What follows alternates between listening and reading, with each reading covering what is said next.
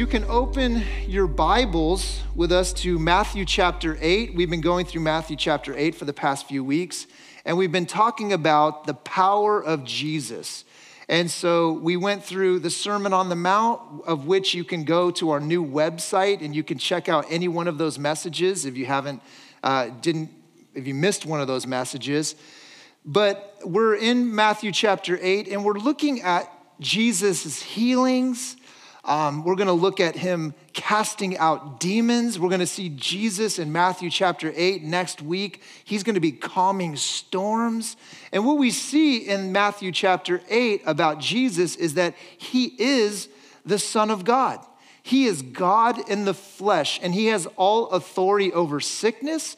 He has all authority over the natural world. He's got all authority over our lives and even eternity. And so I'm just excited as we, we we're going to jump right into uh, Matthew chapter 8, verses 14 through 22. I'm going to read it it's in its entirety so you can follow along with me in your Bible or you've got a, uh, your Bible on your phone.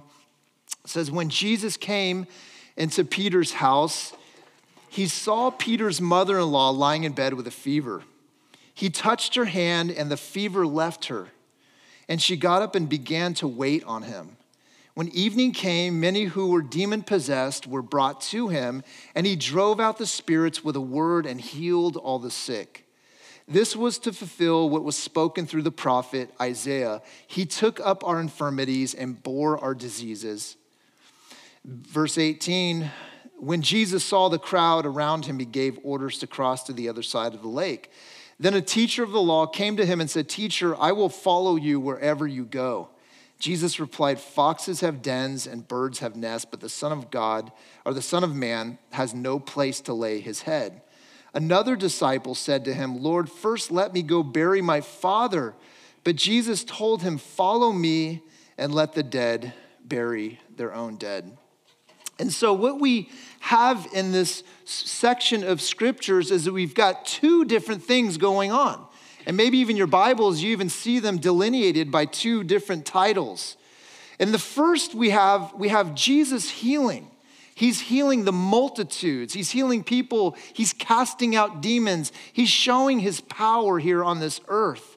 So he's showing the healing. Then, the second part of this verse, he's talking about the cost of discipleship. That when you, when you become a follower of Jesus, it can be difficult and re- require sacrifice. And, and it's interesting because I think sometimes in our Christian walk, we, we kind of tend to focus one or the other, but they're, they're like a, a jigsaw puzzle piece, and we need both of them. Some people say, well, I just, I want the healing and I love salvation and I love forgiveness, and I just want to live in that, uh, but, but I don't want to sacrifice anything.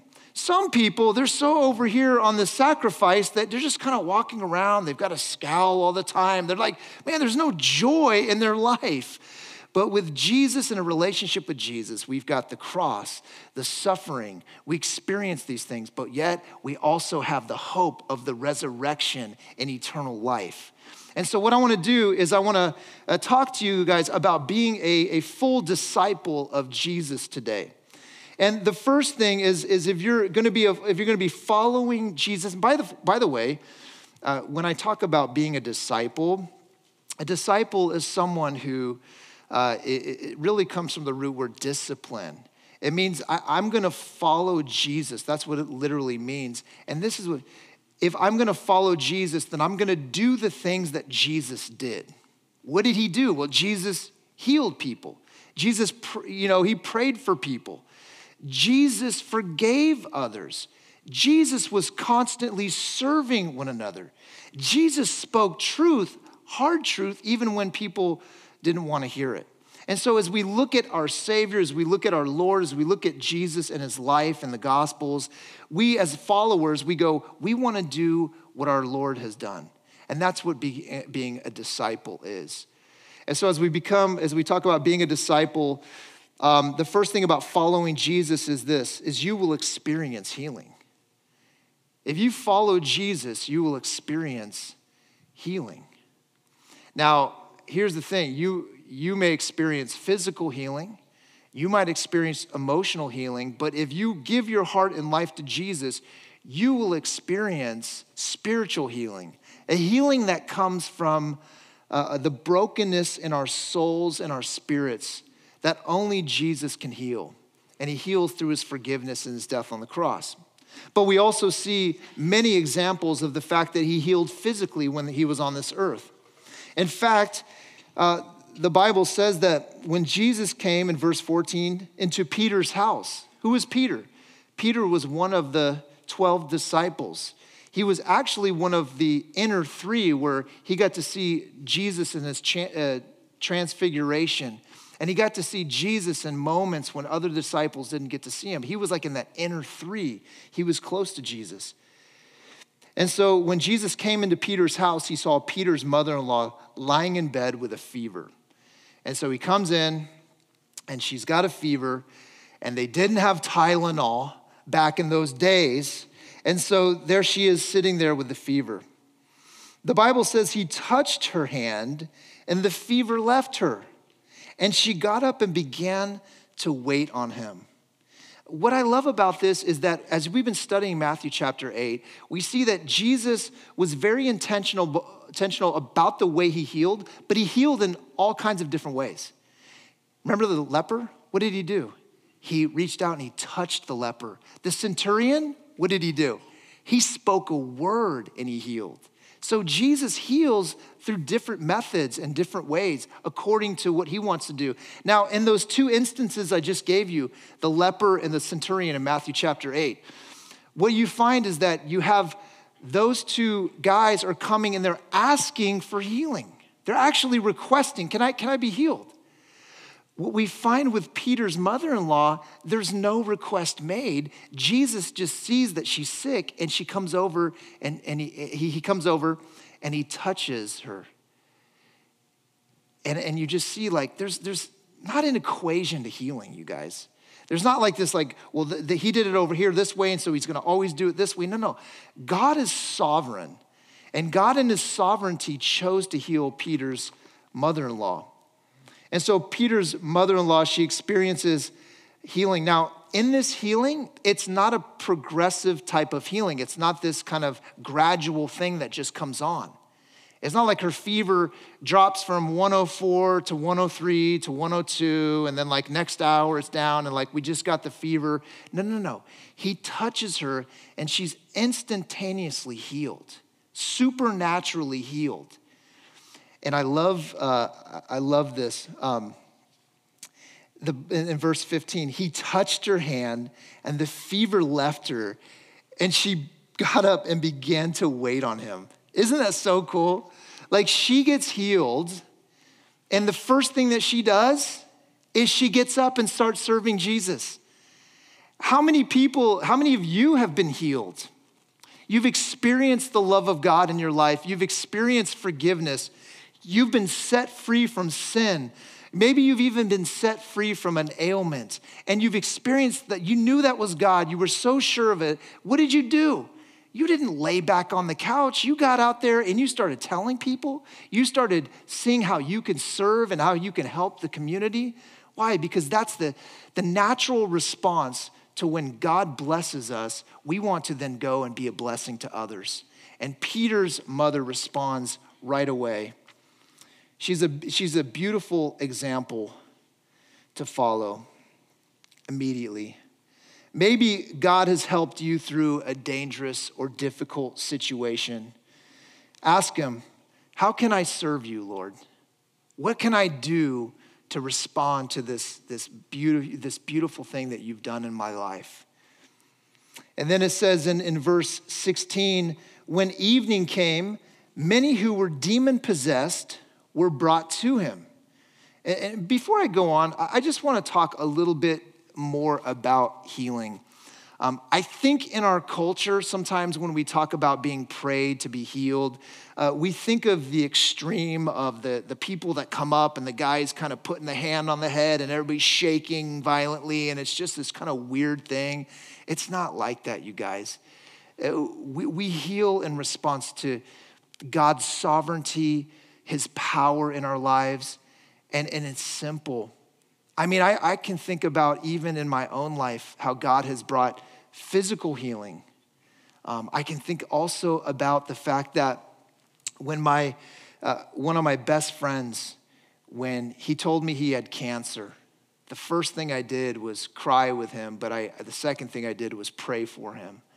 And I remember being on this journey with my friend, and, and I would go, and I remember he was in the hospital for 43 days and he had a port put in him so he, he could have the medicine just put right into his body and he was there and i could i was there the day after you know he had chemo and he was shivering and his body was so messed up from the chemo and i was just there with my hand on him.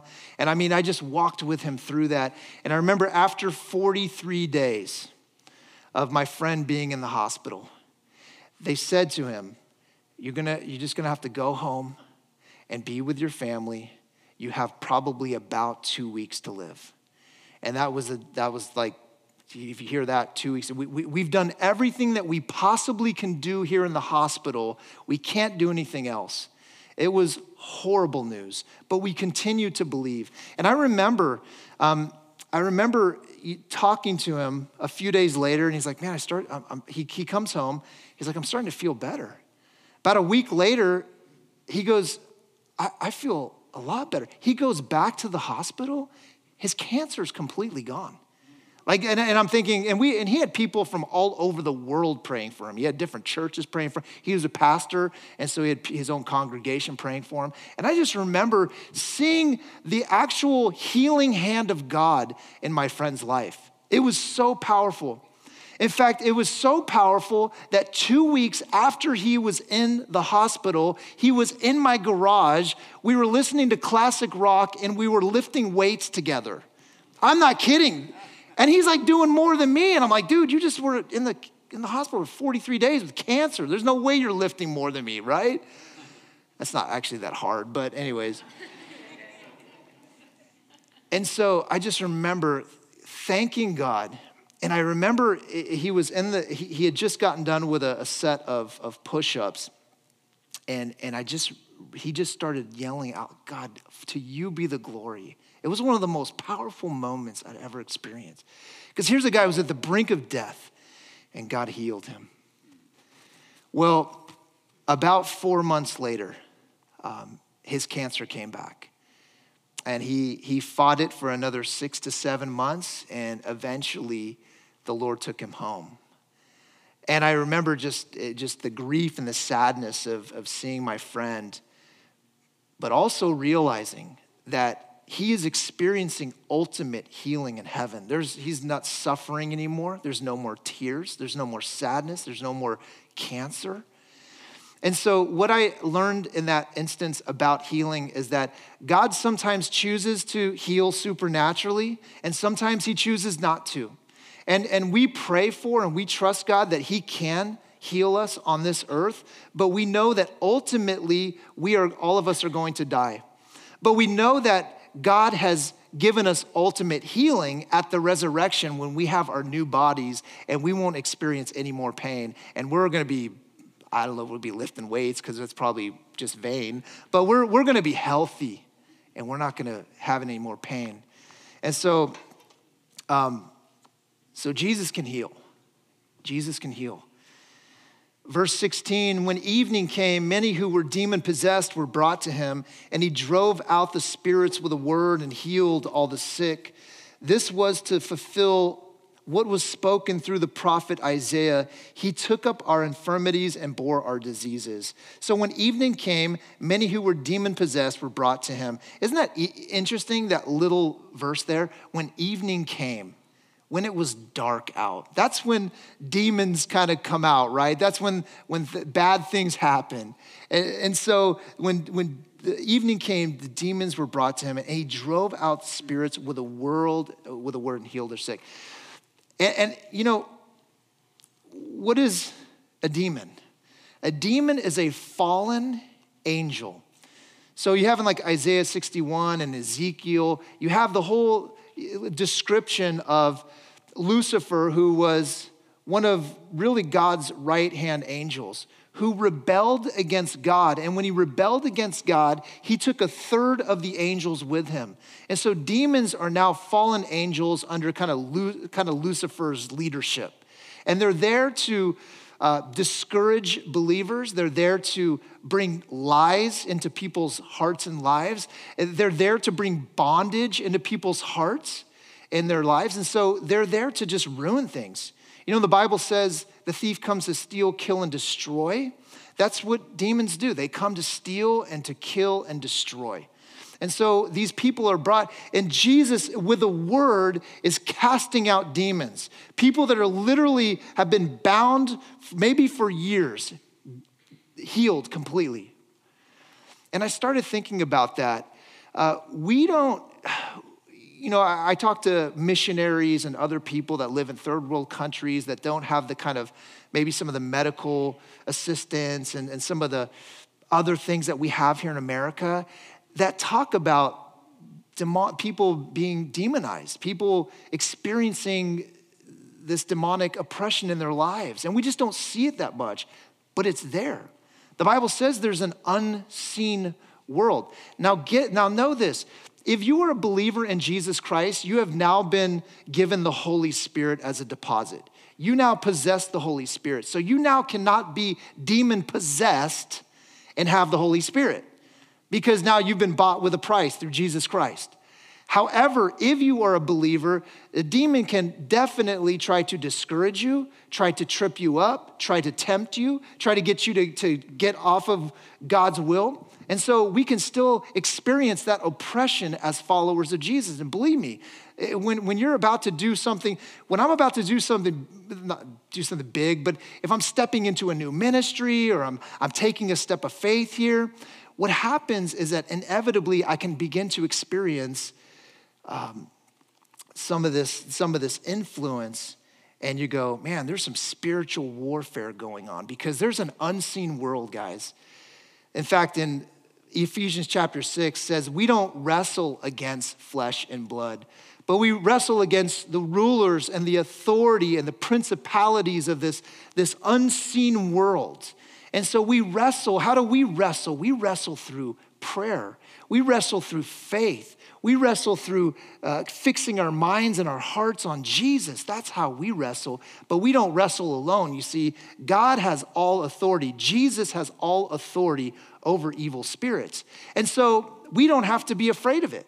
We don't have to be afraid. I'm going to be, I'm going to be talking about uh, demon possession uh, in a couple weeks as we talk about Matthew chapter 8. But here's the thing we have Jesus Christ who has all authority.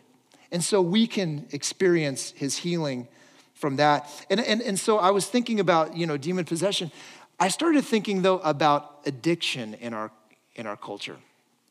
And I started, I just had this thought and I was like, okay, so demons are there to isolate people from loved ones, uh, to create bondage in people's lives. They're there to do all this stuff. I started thinking about addiction. Isn't it the same thing? Isn't it being, being addicted to a substance or to something where you're what? In bondage. You've now isolated yourself from your family. You have, you have uh, completely destroyed your life and in, in the process, sometimes destroyed other people's lives. And so I don't know how it all works, but I know this is that there's a huge, there's a huge addiction problems in our culture. And there's some psychology behind that addiction, but I do believe that demonic influence can come in and can, and can totally capitalize on that addiction. And so somehow it's working together. But here's the thing again, God can bring healing, so we don't have to be afraid. And so, uh, if you're going to be a follower of Jesus, you can expect to be healed. We can expect to be healed. Number two, if, if we're following Jesus, this is where I'm going to take a little bit of a turn here, is um, following Jesus will require sacrifice. It will require us to give something up if we really want to be followers of Jesus. Listen, so many people think that, and, and they could probably do this hey, I believe in Jesus, I've been forgiven of my sins, I'm gonna spend eternity with God in heaven. Like, uh, I've got what we call eternal fire insurance. I'm good now. And then they live their lives as if they're not even followers of Jesus. Now, could Jesus give you that gift? And why would you want to do that? Why wouldn't you want to serve the Lord with your life after he's paid such a huge price for you? And so Jesus talks about what it's going to cost us to be a follower of him. Verse 18 of Matthew chapter 8. When Jesus saw the crowd around him, he gave orders to cross to the other side of the lake. Then a teacher of the law came to him and said, Teacher, I will follow you wherever you go. Jesus replied, Foxes have dens and birds have nests, but the Son of Man has no place to lay his head.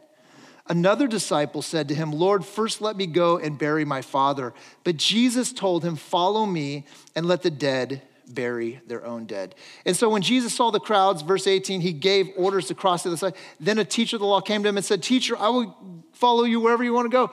Teacher of the law. this was a big wig.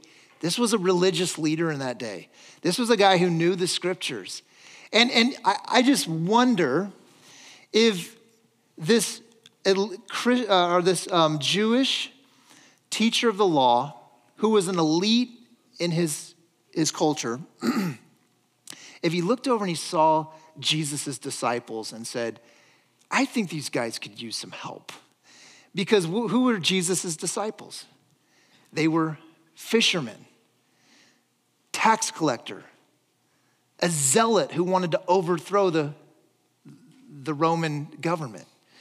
These were just a, a, a motley crew, uh, just a ragtag group of guys that Jesus says, I'm gonna, I'm gonna make you into something special. And so I imagine this leader, this guy saying, No, no, no, I, I've got something to offer here. And so I don't know if Jesus was picking up on any sort of pride or some sort of like, I'm gonna come and help rescue this thing. I don't know what he's saying, but what Jesus says to him, instead of saying, Oh, yeah, come follow me, it's gonna be great, everything's gonna go well for you. No, no, no, this is what he says. He says, Foxes um, have dens and birds have nests, but the Son of Man has no place to lay his head. Hey, you want to come follow me? You're going to have to give up all of your comforts. You're, you're going to have to basically, uh, get, you know, even be willing to give up your home and that, that security that you have. You're, you have to be willing to give that up because here's the deal. If you want to follow me, I don't have a home. I'm, I'm, I'm sleeping at Peter's house tonight. I'm couch surfing over with Mary, Martha, and Lazarus tonight but I'm going where God has called me to go. And so, uh, are you willing to give that up? You know, I was thinking about this. We have designed our lives around comfort. Think about that. I mean, the invention of the La-Z-Boy chair. I'll tell you, it's one of the greatest inventions I've ever experienced. Um, and I mean, you have those big padded armrest, and, and then, you know, I just, I love the feeling of like, of pulling that lever and you just go, oh, everything's great. But here's the cool thing La-Z-Boy chairs don't even have levers anymore, they have buttons. I don't even have to, that, that's too much work. I'm just gonna, all right, here we go. And then as you fall asleep, and then, um, I mean, when I was a kid, um, I had this little 13 inch TV in my room. And I remember, you know, I'd be watching cartoons, and if I wanted to turn, turn the channel, I had to begin to decide in my mind if it was worth me getting up to walk over to the little knob and turn the channel. Does anybody remember this? Like, it was just like, man, I'm like, you know what? Eh, I don't really want to watch it, but I don't really want to get up. So I'm just going to go ahead and watch this, know. And then you have the remote control. And then we have these. Oh my goodness, you guys. Now, I mean, you remember you had, you had the calendar here, and you had your contacts over here, your little Rolodex, and you had, you know, your phone with the cord over here that you had to be anchored to if you wanted to talk to somebody. And now, are you kidding me? We have created everything in one little box that tethers us to it, and we forget it at home and we think the world's gonna end, right? oh my goodness. We have the, the message of being a disciple of Jesus is absolutely countercultural to what we know in Western civilization. That basically says everything that we do, we do for more comfort. And Jesus tells this guy, No, you wanna follow me? You actually are gonna have to become less comfortable. In fact, it's gonna be painful and there's gonna be suffering. And Jesus even says at one point, He says, If you wanna be my follower, you're gonna have to deny yourself. You're gonna have to pick up your cross, which was a death sentence, and then you're gonna have to follow me. Welcome to Christianity, folks. This is what it's about. And so Jesus never, and here's the interesting thing Jesus never spoke in a way where he was always trying to figure out where his audience was so that he can gain more followers. He always spoke the, the hard truth. And oftentimes there would be these crowds, and then he would say something like this, and what would happen is the, th- the crowds would begin to thin out. That just doesn't go against something like marketing, right? Modern day marketing. No, no, no, we want more. Yeah, obviously, we want more people to come to faith in Jesus, but we don't want to bring them to a circus Jesus who's going to give them popcorn and cotton candy all the time. No, no, no. We're going to bring them to Jesus who doesn't have a place to live because he's, he's on the move, he's sharing the good news. In verse 20, Jesus replied, uh, or, or, let's drop down to verse 21 with me. Another disciple said to him, Lord, first let me go and bury my father. And now listen to Jesus' response to this. But Jesus told him, Follow me and let the dead bury their own dead. Whoa, Jesus, what's up with that? That seems pretty insensitive, right? this, what's happening here, it's not that the, um, in that culture, it was very family centric, right? And, and so obviously, uh, kids would take care of their parents. And in this instance, it's not like the dad is on his deathbed and he just wants to say goodbye to his father. What he's saying is, I want to wait to follow you before maybe he even wants his inheritance. Um, his dad's probably not even sick, but he's he's using it as an excuse to not follow Jesus. That's the bottom line. And so, I mean, it sounds kind of harsh, but he, what he's saying is listen, don't wait to follow me. How many people have excuses of why they don't want to follow Jesus? We have excuses that, you know, when we're young, we go, I don't want to follow Jesus because I want to have a bunch of fun before I follow Jesus. So I'll wait. I'll be in high school and I'll wait until I get to college. And then college comes around and I'm, I'm, I'm going to wait till I get to, until I get married to, to really follow Jesus. And then you get married and you go, oh, I don't really want to follow Jesus until I have kids. And so, you know, I can bring them to church and then I'm going to wait to then. Uh, but I don't really want to follow Jesus until I have my life kind of put together. And it's like we just kind of use all of these excuses. And Jesus is saying, stop with the excuses. Today is the day. Follow me now. Be willing to give up anything in your life that distracts me from you.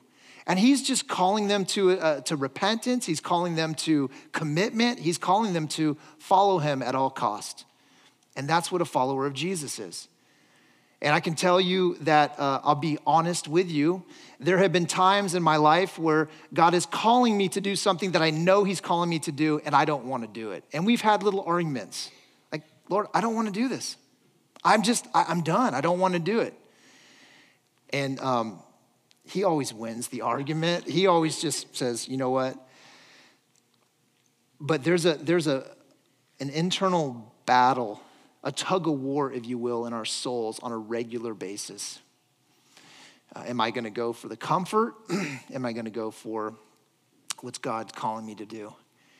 And I'll tell you this uh, just because you are in the will of God does not make it easy, it does not make it safe. If you're looking for safe and you're looking for easy, um, following Jesus is not for you. But if you're looking for adventure and you're looking for faith and you're looking for surrender and saying, God, if I, if, if I, you're asking me to do this, and if I don't do it well, I'm gonna fall on my face. I need you. Like it's a life of dependency on Him. Because the things that He calls us to do that are hard, He will never leave us to do them alone.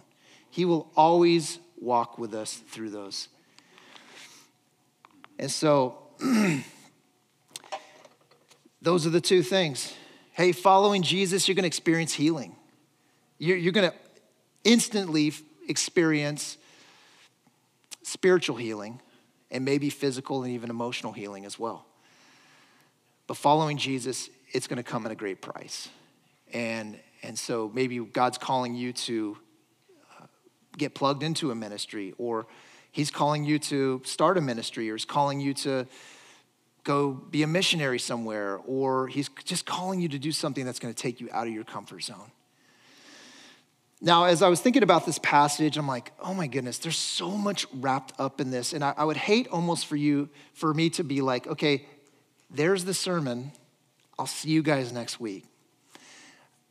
I sensed this week when I was studying that the Lord wanted us to grow as a church a little bit, that He wanted us to take a step of faith as a church. And, and what I want to do is, I want to take um, the last part of our service and I want to invite people, if they're struggling with something, maybe you need healing right now, and you're, you're going through something difficult, that we would have a group of people up here during the last song to be able to pray for you. Isn't that cool? Uh, you know, and, and here's the thing uh, for you, maybe it's spiritual healing. Maybe you've never come into a relationship with Jesus Christ and you just want to say, Lord Jesus, I want to give my life to you and experience that forgiveness for the first time. Others of you right now, maybe you need emotional healing. I think that's the, one of the biggest ones in our culture right now. Some of you have been struggling with depression and anxiety. Some of you have been struggling with PTSD, different things. And I can just tell you stories of my own life. When I came into a relationship with Jesus Christ, uh, I had these little signs of OCD, obsessive compulsive disorder, when I was a kid. I didn't really tell anybody about it, but I was young, and I and there would be things like I would I would go into a room and I'd, I'd leave the room and I'd like flick the lights switch on and off, and it was just I, I couldn't get it right, and it was just this weird OCD thing in me. And when I came to faith in Jesus, like that was gone in an instant. Now, when I went through a really traumatic time when I was uh, in my early 40s, uh, that OCD started to come back up. And I remember just praying to God, like, God, I need your healing. Psalm 30, I cried out to the Lord and he healed me. I just remember the process he took me through, and I could I, I don't have time to share with you the whole process, but he he healed me from that. And, and I just want you to know, like, this is not just, so, so I've experienced emotional healing. Maybe for you right now, the healing is in, in the form of grief. And you're saying, God, I've been grieving and I've been so brokenhearted for so long, and I just feel like I need a touch of comfort and love from you. Maybe that's the healing you're needing. Uh, perhaps you're needing actual physical healing. Some of you have been dealing with chronic issues and chronic, and listen, I'm not guarantee, uh, I'm not gonna guarantee if you get it prayed for in God's sovereignty, maybe he decides not to heal you, but I'm, I'm like, let's go for it. Let's give it a shot because he calls us to, to ask him. And so if, we're, if he's calling us to ask him, let's ask him. And maybe today, God wants to bring physical healing in your body. Um, others of you, maybe God, what He wants to do to you for you today is He wants to bring healing in regards to a temptation or an addiction that you have had in your life that has been keeping you in bondage. It's been creating so much shame and so much guilt and isolation, and, and maybe even no one knows about it, but you've been suffering in silence. And today, you don't suffer anymore. You're going to share that and reveal that and bring that to the light, and there's going to be somebody there to pray for you and show you God's grace and love. And so, over this, that's what we want to do today. And so, during the next song, I want to invite, um, we're going to have a few people come up and they're going to be here uh, up at the stage. But I want to invite you, if, if today you need some sort of healing, some sort of strength in your life, you just need, today's the day. And so, um, as I pray, I want to invite the, the, the, folks that I've asked to, to pray for people to come up uh, to the stage and during the song. Um, at any point during the song, you can just come up. And, and here's the thing do you think it was embarrassing a little bit for that leper to come to Jesus? Do you think it was a little bit humbling for that centurion to come and ask for healing for his servant? You better believe it. But that's the cost sometimes of being a, a full disciple. Jesus, I'm gonna, I'm gonna give up my pride, my image. I'm gonna, I'm gonna risk, you know. And here's the thing: no one's looking at you today. We're not looking around the room and seeing who's getting up and what's it. No, no, no. This is between you and God today. And God wants to do something powerful in your life. So let's pray together.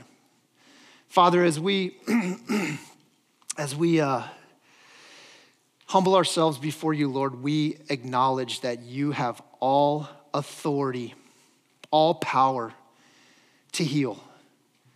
Um, Lord, I know that there's some in here right now that are dealing with emotional issues. Lord, they, they've tried everything, God, and it just seems like nothing works. God, there's, there's those today, Lord, that have been dealing with physical issues, Lord, and they've tried everything and just nothing works. God, thank you that you bring us to a place of sometimes desperation when we realize, Lord, we need your healing. And so, God, I pray during this next time of this time of worship here, God, that our hearts would be surrendered to you, that you would do a healing work in people's hearts, whether they come up to the front or they're in their seats, God, that you would do a healing work in all of our hearts and lives today. In Jesus' name we pray. Amen.